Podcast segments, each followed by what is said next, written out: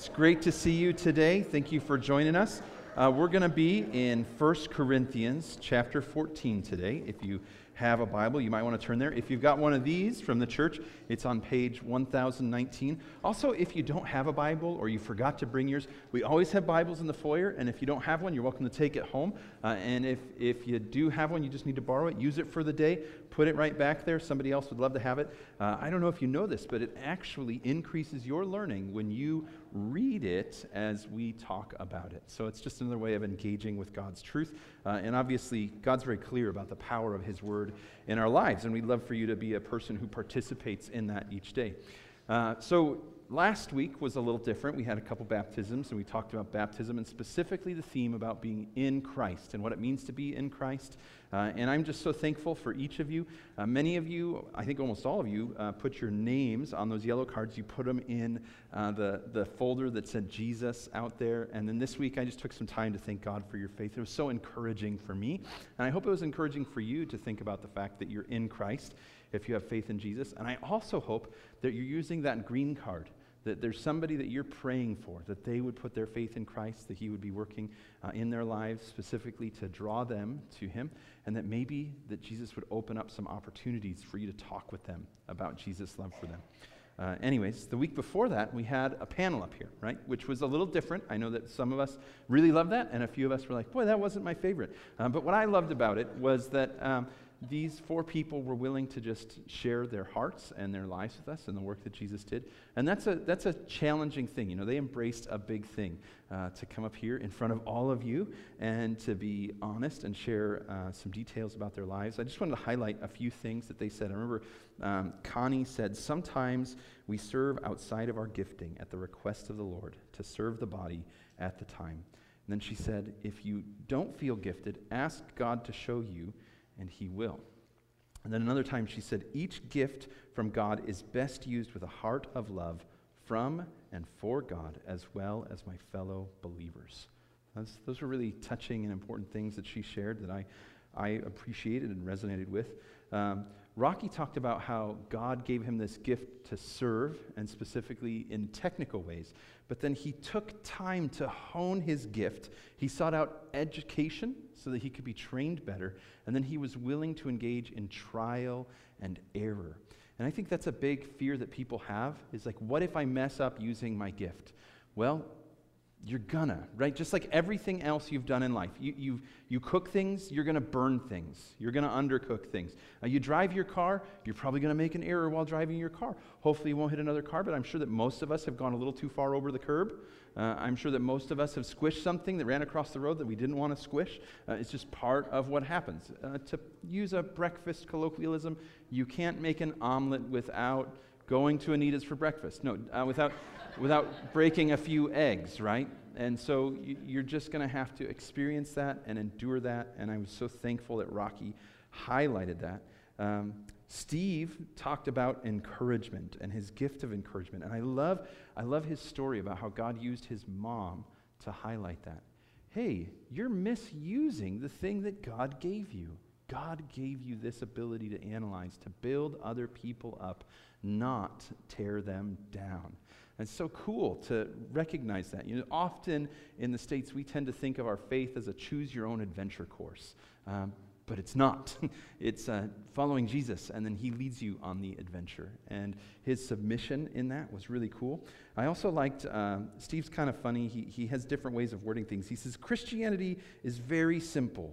Jesus is God and you're not, right? Like, just that's what discipleship is all about. Oh, as it turns out, it's Tuesday and I'm still not God. So, Lord, what do you want from me? Um, but then he said, but it's very complicated in working out the details in your life. And it is. Have you ever felt that before? Like, okay, I understand that you're God, but what do you want me to do in this situation? It can feel very challenging. And then he said, that's where each of us comes in. That in our gifting, we serve one another and we speak into each other's lives. And that's how God gives people information. I would also say that's how God sometimes leads us to formation, is those people around us. I think this is why Jesus is very clear that my disciples will be known by their love, which is really my love in them. Or as First John says, he says that when you really love one another, then Jesus is made manifest in your midst. You know, none of us has seen Jesus face to face. But when we love each other well, we can encounter Jesus in a unique way as God's people. Um, Jim. Jim had some interesting things to share. So, Jim talked about primarily using his gifts not in a Christian environment, but a work environment. Um, and, and he didn't say it, but he worked for a federal work environment, which means it's very challenging uh, to share your faith sometimes, as those of you who've worked in government positions might know. And he talked about how um, God used his environment and planted the desires in him so that his use of his gifts was shaped over time. And he converted to Christ, and then as a result of his conversations defending his own faith, he got known as the Christian guy. And people would come to him and kind of like needle him and attack his faith, uh, both emotionally and logically. And as a result, he got a lot of practice defending his faith and de escalating conflict, so being a peacemaker. And then uh, he learned, he didn't identify it this way, but that's actually the gift of exhortation when you're trying to make somebody whole. He learned that God wanted to use him to turn conflicts into situations to bring wholeness in relationships. And then he also gets used by God to bring wholeness to individuals by uh, being encouraging of those folks to take steps in their faith to reconcile with God.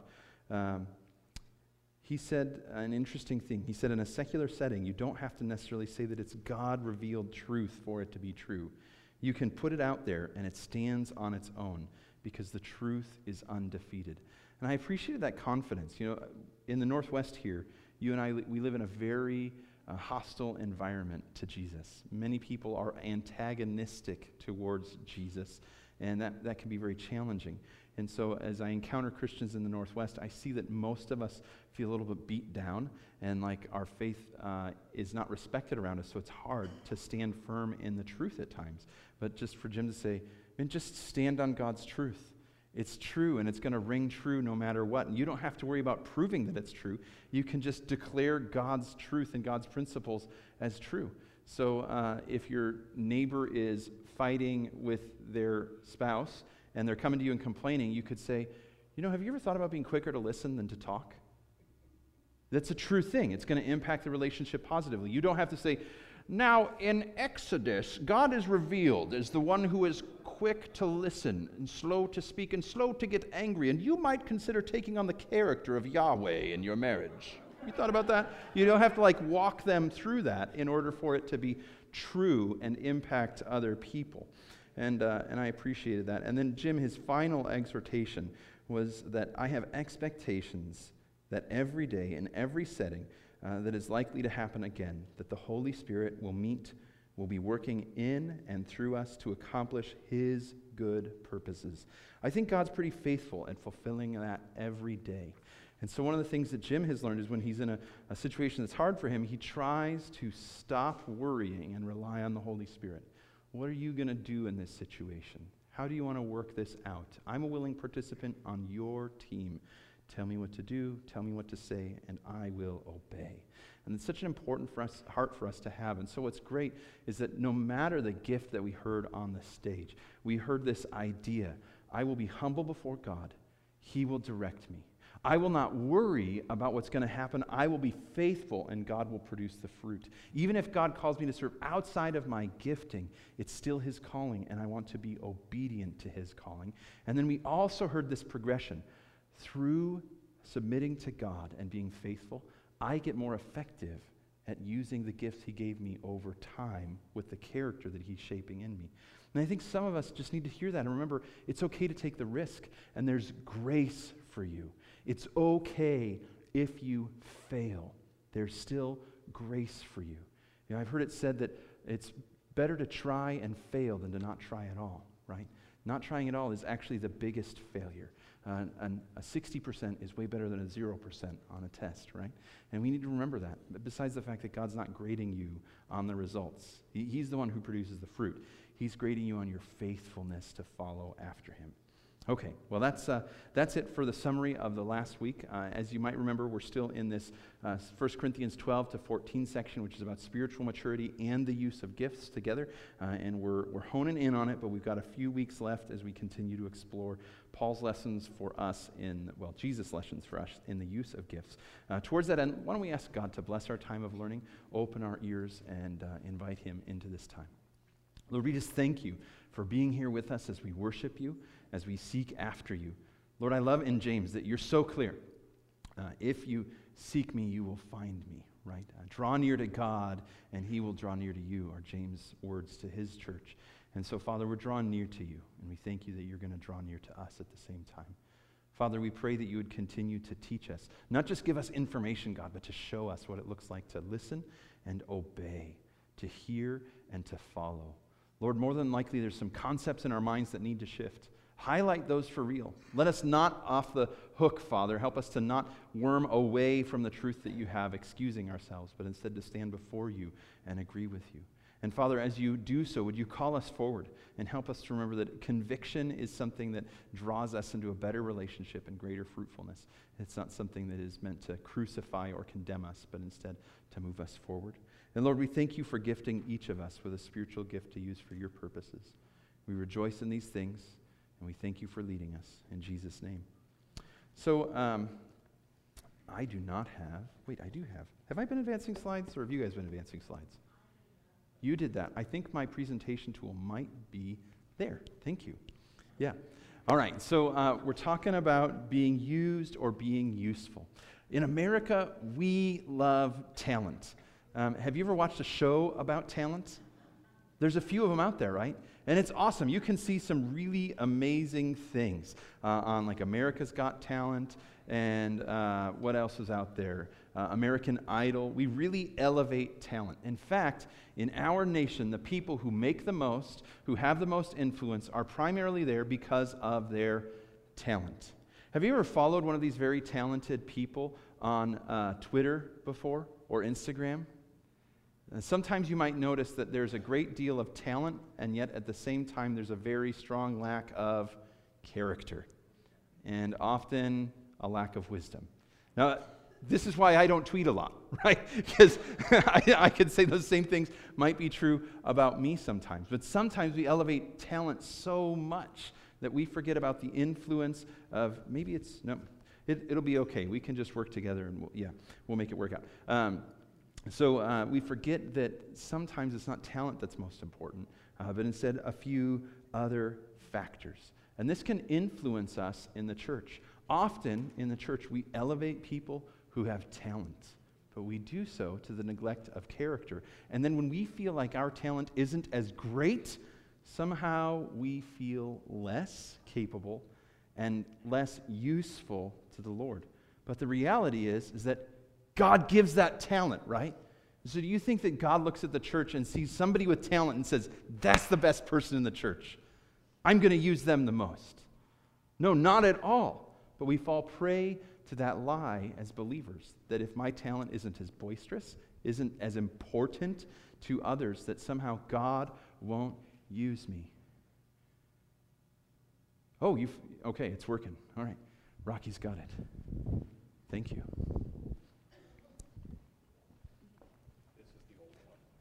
Oh, interesting. It's a backup.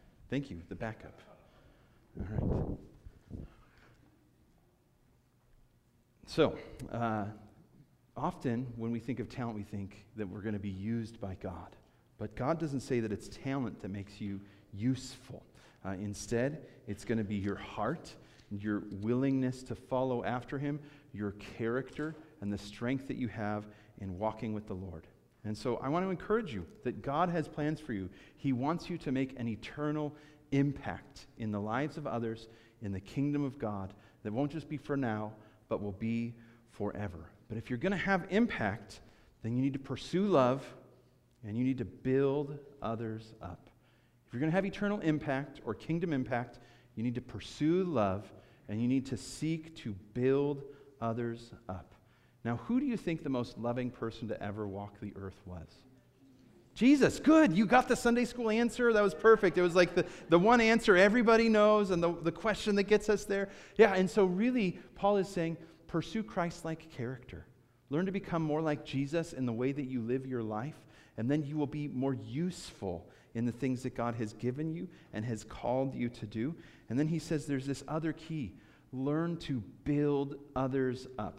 Now, what's great is let's say you're anxious about Costco samples today, uh, your shoes are too tight, you're too tired. That's the message, okay? We're not going to pray and go home because it can still be sown a little deeper and we can have some greater understanding, but that's the heart of the start of this chapter. If you want to have an eternal impact, you need to pursue love and you need to build others up. But let's look at God's word so that you know it for sure. It's not just me who's making this up, uh, that we're following the lead of the Holy Spirit. Pursue love and desire spiritual gifts and especially that you may prophesy. For the person who speaks in another tongue is not speaking to people, but to God. Since no one understands him, he speaks mysteries in the Spirit. On the other hand, the person who prophesies to people for their, uh, pardon me, the person who prophesies speaks to people for their strengthening, encouragement, and consolation. And I want to pause here because um, apparently I forgot to advance the slide. And uh, I want to unpack those three concepts. Did you know that when the Holy Spirit puts words in the Bible, it's on purpose? Have you ever been guilty of word salad? Where you're trying to say something and you're not quite getting it, and so more and more words are coming out to try and describe what's going on. And before you know it, you just have this salad of words, and people are like, let me try again. The Holy Spirit doesn't do that in His Word. He's very clear. And so, this prophesying that goes on, which we'll talk a little bit about, is doing three things in the church that Paul finds valuable and the Holy Spirit finds valuable. First of all, there's strengthening. And that means to build up, but it specifically means to build up the household of faith. Okay, so people who know Jesus. That's what prophecy is for. It builds up people who know Jesus. It also draws people into the family and brings them into the household of Jesus. So it's being built in numbers and it's being built in the depth of strength that's there. Now, there are times where being built up is just somebody patting you on the back and sending you out again. You're doing great. But sometimes being built up is that halftime speech in the losing football game where the coach looks at the team and everybody's beat up and downtrodden, and then there's this building up of the team so that the first half isn't defining how they play in the second half. Now, what's amazing to me is that every week in church, we have people who are coming in who had a great week with Christ, and they're just looking to be refueled and sent out again. But at the same time, we have people who are coming in, and life has been beating them down, and Satan has been chewing them up. And both parties need to be built up to be strengthened. And what's awesome is God's word does both. And the Holy Spirit works both out when we gather together and hear God's truth in our lives. Now, there's this next word which is translated encourage, right? Or in some translations, it might be uh, exhort. And this is a little different. This is beseeching someone. This is extolling someone. This is a loving call to people to move forward. See, sometimes we gravitate towards information spiritually, and that kind of fuels us up, right? So the pastor shares a word study, and you're like, boy, I really just like that information. I just felt so refreshed and recharged. And yet at the same time, there's this piece of listening to God where God's calling you forward in your life. He doesn't just want to let you sit where you are. He wants you to move forward with Christ, to be transformed into Jesus' character, to learn to obey, to learn to listen to God in your day to day life. And so there's a gentle calling forward. Now, this is important because there's sometimes uh, prophesying can be handled poorly, and it can be done with anger and condemnation.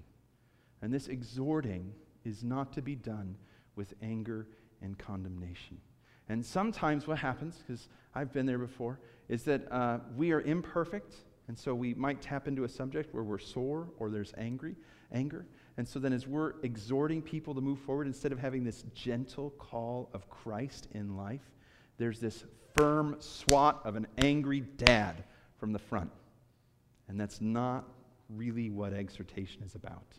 And it's not what prophecy is about. Now, certainly, Sometimes believers need correction, right? But most often that correction needs to be done privately in love.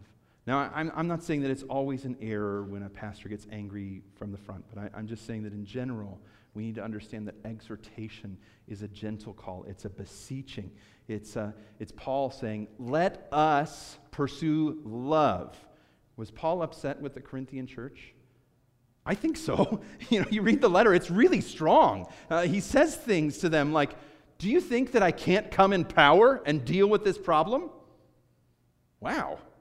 But then he still uses this exhorting, loving tone with them because that reflects the character of God.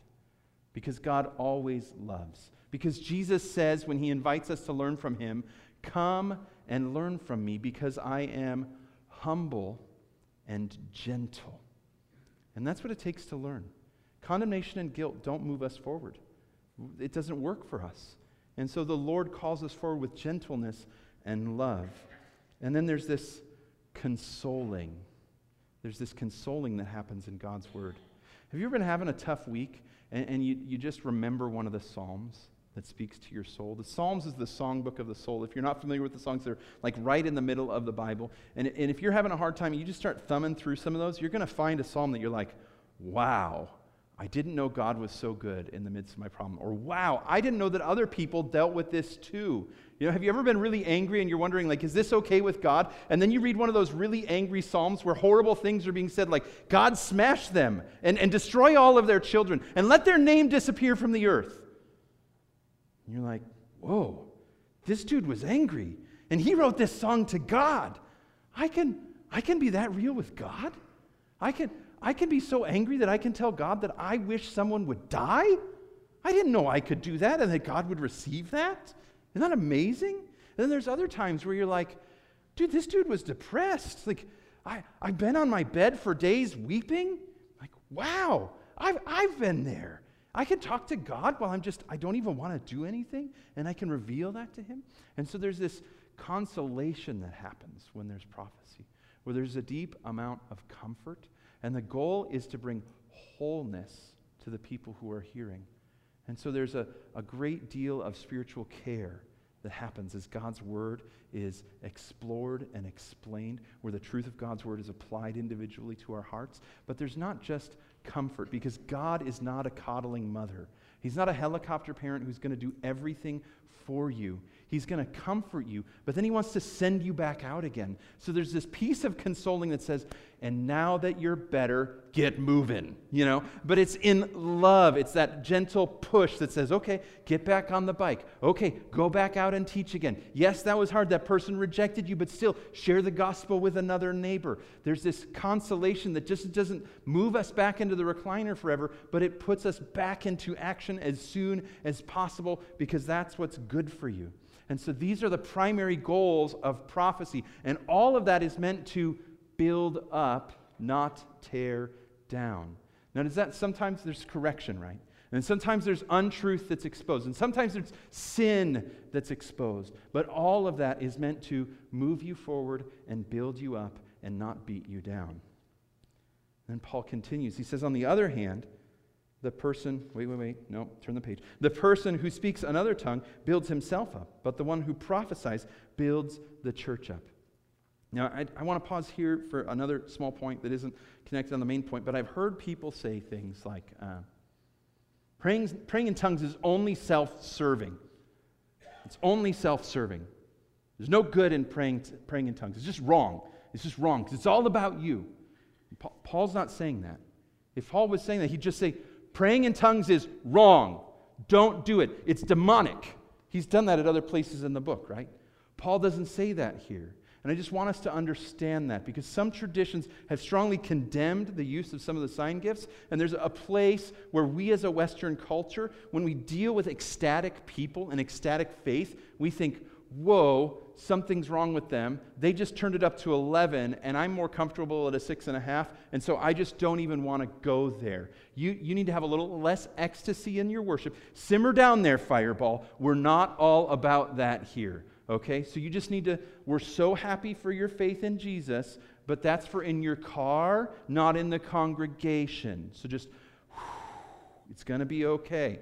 Now, we need to have orderly worship, right? Worship shouldn't be disrupted, and we're going to talk more specifically about tongues in church next week because Paul spends about eight verses talking about this very thing. And, and yet, at the same time, I just don't want anybody to leave here feeling condemned or confused. It's good for you to spend time building up your own faith. It's good for you to spend time nourishing your spiritual person. It's good for you to spend time sowing to the Spirit in yourself so that you can have strength. But Paul's saying that's good, but when you gather at a church, what's better is to build each other up, not to build yourself up. Have you ever had a team meeting after an important event, and then there's the one person in the room that when the review happens, all they're doing is, I was really awesome when. Did you guys see me when I did this? I saw this problem and then I solved it. What are you thinking about that person by the end of the meeting? Yeah, stuck up. You're, you're thinking somebody needs to knock that person down a few pegs. Can you imagine if coming to church was all about bolstering yourself, making yourself feel important in the eyes of God? How weird would that be? When someone came into our church, what would they think? Whoa, those people, they all think that they are hot stuff. Like the bathroom doesn't smell after they leave, right? but it does and we're not hot stuff. But instead, Christ is lifted up as we build each other up. Now, I, I, think in general, our church is really good at this. So I'm not trying to whack anybody around. This isn't a Three Stooges moment. It's just a time for us to notice that this is the priority of the church, is to build each other up when we're gathered together. And then when you're alone, that's time for you to build yourself up in the Lord. Not to puff yourself up in the Lord, but to pursue the things that nourish your soul so that when you're around other people, you can build them up again. You ever wonder why Jesus spent so much time with the Father alone? I mean, over and over again, it says that Jesus got up early in the morning and he went off to a desolate place. And then there's times where it says that Jesus was exhausted, so he went off to be by himself, but he wasn't just being by himself. Where was he? He was in the presence of the Father because he knew with everything he was giving out, he needed to be close to God. He needed to be strengthened in his inner man to do the things that God was calling him to do. And you need to do those same things. But the time for that is when you're with God alone. And the time for this is to build other people up. Same thing for me. This time isn't for you to think that I'm important. I don't care if you think anything about me. I want you to remember things about Jesus when I'm talking, and I want to build you up in the process of that. Because it's not the messenger that's important, it's the message. And it's not the speaker that's important, it's the one who's hearing. And so I just want to be useful for God's purposes in you. And I hope that you have that same purpose when you are here. That means that we need to take moments where we become self centered in our faith, and we need to think, no one's greeting me today. Well, go greet somebody else. then you're going to have that conversation with them, right? My favorite cookie wasn't here, so make it and bring it next week and give it to other people, right? They ran out of coffee, so help make some coffee next week, right? Like make a difference for someone else when you're here. Don't think that it's all about you getting something you want. That was a really long digression. I apologize. We're going to go on to verse 5. If if we're going to get done. I wish all of you spoke in other tongues, but even more that you prophesied. The person who prophesies is greater than the person who speaks in tongues, unless he interprets, so that the church may be built up. So now, brothers and sisters, if I come to you speaking in other tongues, how will I benefit you unless I speak to you with a revelation or knowledge or prophecy or teaching? even lifeless instruments that produce sounds, whether flute or harp, if they don't make a distinction in notes. How will what is played on the flute or harp be recognized? In fact, if the bugle makes an unclear sound, who will prepare for battle? In the same way, unless you use your tongue for intelligible speech, how will what is spoken be known? For you will be speaking into the air. There are doubtless many different kinds of languages in the world, and none is without meaning. Therefore, got to click. If I do not know the meaning of the language, I will be a foreigner to the speaker, and the speaker will be a foreigner to me. So also you, since you are zealous for spiritual gifts, seek to excel in the building up of the church. Okay, so there's this huge foundation that Paul has been laying for the last few chapters, and it's this Christ like love is the indicator of genuine spiritual maturity. Christ like love is the indicator of genuine spiritual maturity. As I said, in America, we tend to elevate talent. And the Corinthian church was doing the same thing. And the specific gift that they were elevating was obviously praying in tongues. That if you prayed in tongues, somehow this is the marker that you are awesome in Christ and everyone needs to laud you and look out for you because you are just incredible. And so they would have this experience where they'd come together and people would engage in ecstatic utterances of languages that spoke to God in prayer, usually praise and exaltation from my understanding. And everyone would go like, wow, our church is just so awesome. I just am so glad that Jenny Krabappel is here to always make a difference for us because she is just amazing. None of you are Jenny Krabappel, right? Okay, excellent. Uh, and so they would pick this one gift, which is really a talent that's given by God, and it would become so excellent in their minds that that would be the marker of having an awesome church service, right? Because talent is lifted up in their hearts. But Paul is saying it's not talent. It's Christ like love that should be lifted up around you. The ability to build other people up, the ability to obey Jesus and or obey the Father and follow after him thoroughly with life. That is the marker that you should be looking for. It's not about these amazing things, it's about the faithful things in the mundane things. And so pursue Christ like love because that matters more than these gifts. In fact, that's the start of the chapter, right? Pursue love. Now, to pursue something has changed for us. When you want something, it's not hard to get it. You go to Google, you put it in there, you hit the shop thing, and then it gives you like a bunch of different prices. And then if you don't like those, you say see more. And then it shows you more of the same thing. And then eventually you get to the third page and you're like, I do not know what pink sparkles has to do with spark plugs. I better go back to a previous page because I'm pursuing spark plugs. So when we pursue something, we think, I just need to have enough resources and find the right source, and then I will get the thing. And it happens very, very fast. But when we're talking about pursuing love in the Bible, it's a bigger thing. It's an intentional and exhausting search to find and develop Christ-like love. Anybody ever hunt with dogs? I've, ne- I've never hunted in my life, but we owned a basset hound for about 10 years. And a basset hound is a hunting dog. They're made to pick up a scent, and then they're made to pursue that scent until they find it. Everything about their body is made for that. Those floppy ears, you wouldn't believe it. What they do is they actually flop scent at the nose. So they put their nose on the ground and the ears sweep smells at them. Can you imagine that? Can you imagine having ears intensifying your sense of smell? There's probably whole places you would never go. It, it, it smells bad in here. I don't like this place, right? Uh, the basset hound, though, is meant for that. And then once they get a smell, they're off. In fact, when we got our basset hound, we got a basset hound through an adoption agency, not because we're amazing humanitarians, but because we're cheap and basset hound puppies are like two grand. Uh, but you can adopt a dog for $150. So that was really convenient for us. And as it turns out, there's a lot of basset hounds that need adoption because they're a weird and expensive breed. So we were told never let your dog off leash. Because if you do, your basset hound will pick up a smell and be gone. And you will have to chase them and chase them and chase them. And that basset hound will go places that you don't want to go or might not be able to go. And you might lose your basset hound. And so we had to promise I will do my best, right? Like the scout's honor thing, right? To never do that. Now, we happened to get a broken basset hound. Praise the Lord. Because she was a mom in a puppy mill and she lived on concrete, so she didn't know how to scent anything up. She was a moron when it came to finding smells. And so we were having, we'd have freedom because she would never pursue the thing that she was made to do. But we knew other people that had basset hounds and they're like, man, this one time Morty, that's a good basset hound name, right? This one time, Morty, we, we just let him off the leash in the park, and man, he was gone. And then 17 miles later, we found a squirrel's nest. That was an exciting day, right? Well, we need to be that way in our pursuit of Christ like love.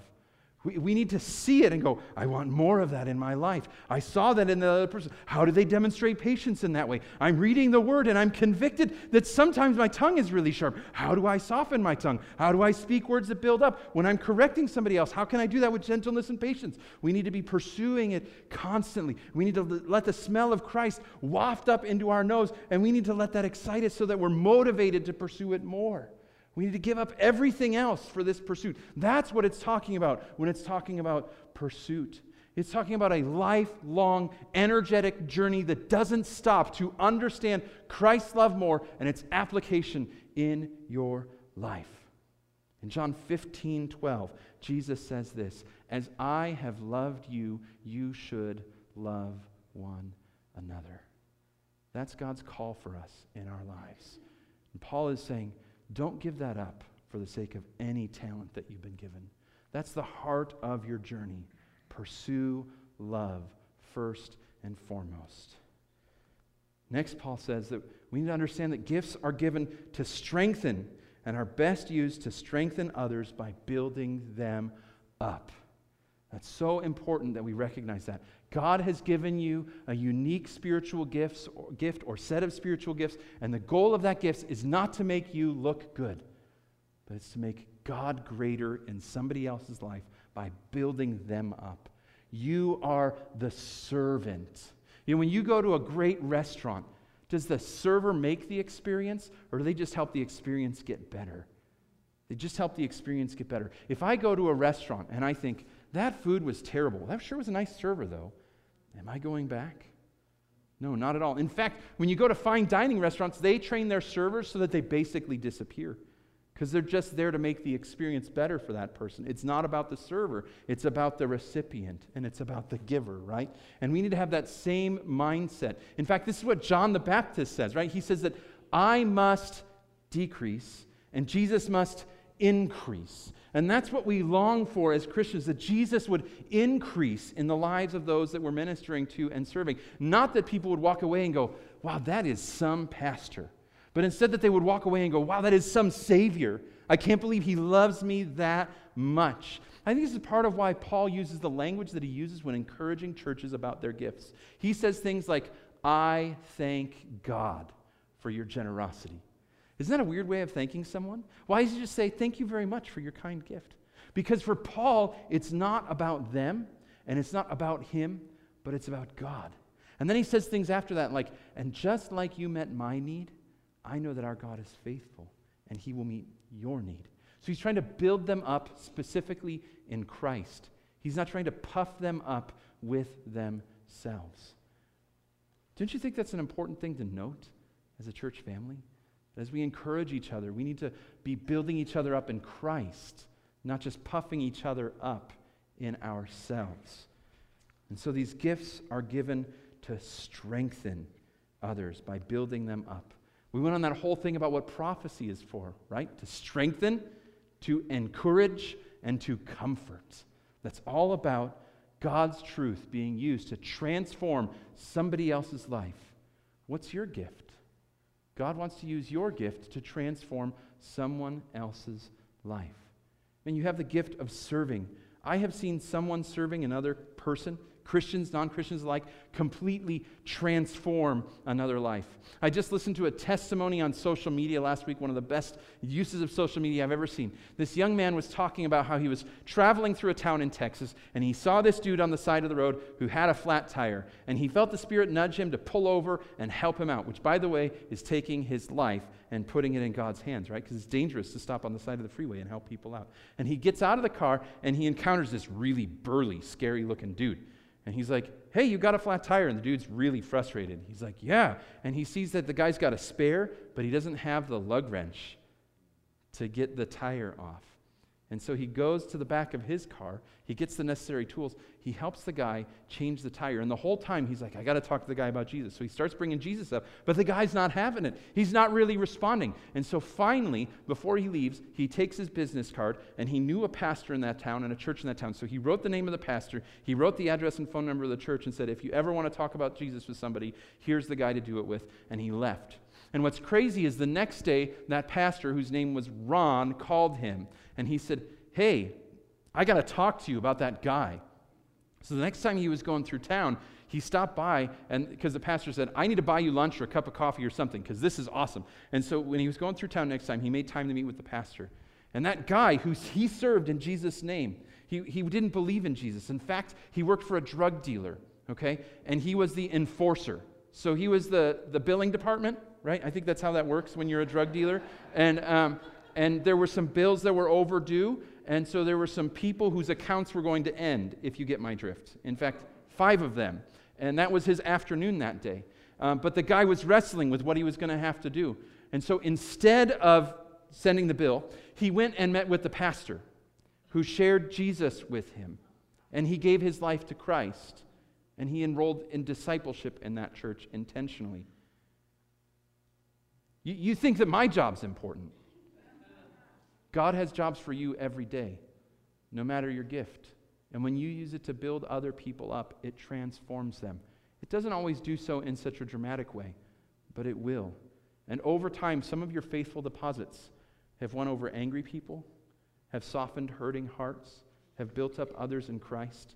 You know, a cup of coffee in Jesus' name is a really awesome thing. And just because you aren't doing what I'm doing doesn't mean that your gift is insignificant. God has given you your gift to strengthen other people and to build them up. And then Paul says this about that admire, be zealous for, and prioritize gifts that build up the church. So the Corinthian church, because of their broken way of viewing the gifts, prioritized confusion in their worship service. Instead of having a time that would draw everybody together towards Jesus, they would allow each other to interrupt each other with these ecstatic utterances of tongues. And they get out of church and they just, man, we're so good at church. I just, the tongues today were so impressive, right? And they're, they're puffing themselves up and each other in their gifts. And Paul's like, no, no, no, no, no. No, your zeal's in the wrong place. It's not about feeling awesome for your hyper spiritual worship. Instead, it's about building each other up. So be zealous for opportunities to build each other up and make room in your church service to build each other up and encourage and applaud when others are built up. Make that the story of your church, building others up. And so this is the priority for us as a church that we would admire and be zealous for and prioritize gifts that are building other people up. Now, when I say admire, I don't mean in that American way when we put people on a pedestal and make them better. It's talking about that process of admiring something so you want that sort of thing in your life. Think about how a child admires mom and dad. Have you noticed how children copy their parents for good and for bad? I remember as a kid, my dad um, was a low voltage electrician, so he had like this cool tool belt and all these tools. And so, what did I do when I was playing? I was a low voltage electrician, right? And then, and then I was hoping that my kids would pick up on those sorts of things. And then our firstborn son, uh, we had an old keyboard, and he pulled it out of a drawer. He found it, and he was like clunking on it. I was like, "What you doing?" He's like, "It's a texter. I'm texting people." And I was like, Wow, that's my job. I'm a texter, I guess. I'm not a low voltage electrician. I'm an iPhone user in his eyes. And so he was copying me and Raylene because he admires us. In the same way, when you look at other gifts and you see things, God's saying, admire those things and be zealous that they're in your life. I remember as a young Christian, uh, God had placed this calling to be a pastor in my life, and so I would watch other pastors, and I always admired most the pastors who could exhort, who could lovingly encourage and bring wholeness to their congregations through the way that they taught.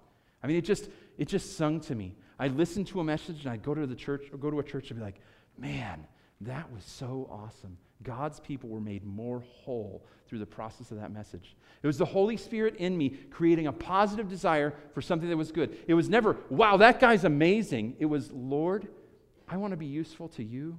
And if you would teach me to do that, I would do that too for your good and for your glory. That's what I long for, Lord.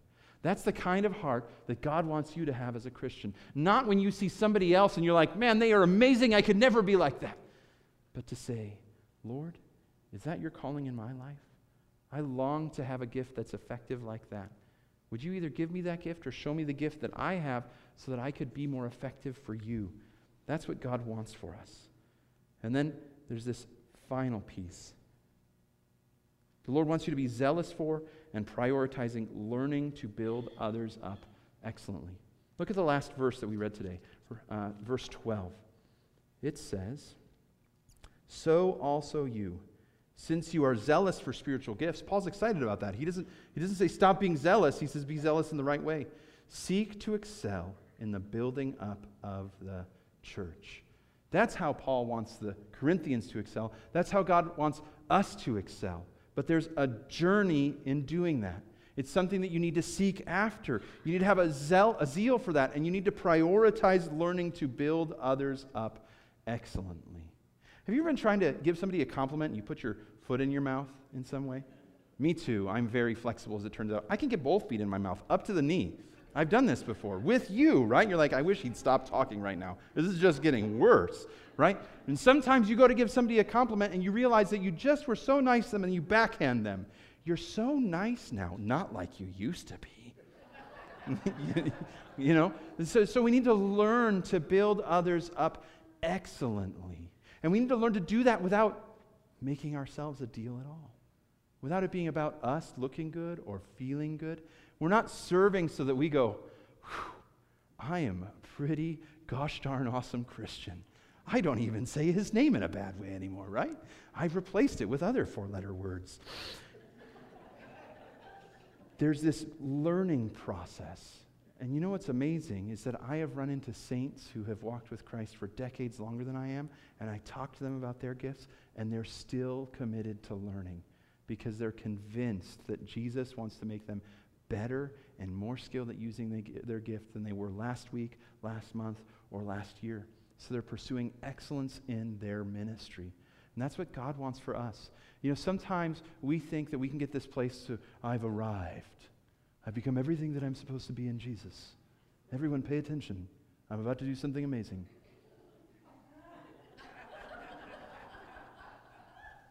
now I'll stand and we'll sing.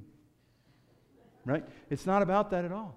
We need to be learning to use our gifts more and more excellently. That probably means we need to humbly ask for feedback from others. We need to listen to that feedback and consider it. Not that we would elevate their words, but we'd say, Lord, someone says this about the way that I serve. Is this, is this a way that I need to change? Do, do I need to be a little bit more organized about how I run this? Do I need to make sure to give room to other people's ideas? Do I, do I need to do this more frequently? What are the things that you want for me in the use of my gift, God? Because it's not all about me, it's about you. And so Paul says, be zealous for your own growth in the use of your spiritual gift. That means that you're going to have to spend some time learning about it, honing your craft, gaining knowledge and wisdom and understanding, all in humility and love. Do you put effort into your spiritual gift? Do you feel guilty when you do? Don't. It's something that God desires for you, that you would learn to use your gift excellently. But don't let, ever let yourself fall in love with yourself while you're doing that, right? Don't ever think, well, I'm really, I'm awesome now. Look out. The pride comes before the fall. I know this. God wants you to have an impact for eternity. He's built you. In fact, over and over again, we read in the Bible that things, people say things like, You chose me in my mother's womb. Before I was, you knew me. You knit me together. Surely I am fearfully and wonderfully made. Jeremiah says, Before I was born, you set me apart. Paul says that same thing about him. God sees you and knows you, and He has a unique plan for your life. He gave you your personality traits, your strengths, your weaknesses. And if you put your faith in Christ, He's also given you incredible and powerful spiritual grace gifts. And He wants all of those things to have an eternal impact, not just to matter right now, but to matter forever. But if you want to have that impact, you need to pursue love and you need to build others up because that's the way. It's the way that God's chosen for you to have an impact. Are you doing that? Are you pursuing love? Is it a, a restless pursuit? Is it something that you're gaining on every day? Are you building others up? Are you reminding yourself that it's not about you? Are you choosing humility and the life of Christ so that you're not walking into the room wondering, do other people see me? But instead, you're asking, how does God see them? And how can I get them to know that more? And if you are, then you're making an impact for eternity. And in those places that you're not, it's just that gentle process of repentance. Lord, I walked into that meeting and I made it all about me. I'm so sorry. I've got some phone calls to make to apologize. Will you be with me when I do that? And will you help me to walk in ready to listen ready to love rather than to lord over others the things that I think? You see, it's just that process of repentance. I don't want to do that for everything you do in your life. You, you know where those areas are. You just need to give those over to the Lord and ask, him to trans- ask Him to transform your heart so that you're pursuing love and so that you're building others up. Hey, thanks for listening today. Let's pray and let's sing a final song together. Father, I'm so excited. And when I read in your word about the opportunities that we have to pursue love, to build other people up, when I think about the gifts that you've given this group of people and the work that you want to do on this peninsula, I am just blown away and overwhelmed by how good you are and how fun and awesome it is to follow after you. Lord, in your word today, you call us to greater commitment to the love of Christ. And Lord, there's ways that each of us fail, where we find fault, where we pull back instead of pressing forward, when we're overly vigorous, when we're empty of you and full of ourselves. Would you forgive us of those times? And would you help us to have your love and to know what it looks like to pursue that love, to grow in it? And Father, would you help us to always have a mindset of seeing what we can do to build other people up, especially when we gather together as a church family? Lord, we want to see your kingdom strengthened. We want to see your church strong. And we want to see the name of Jesus made great. And so would you help us love? Would you help us build up, Father? In Jesus' name, amen.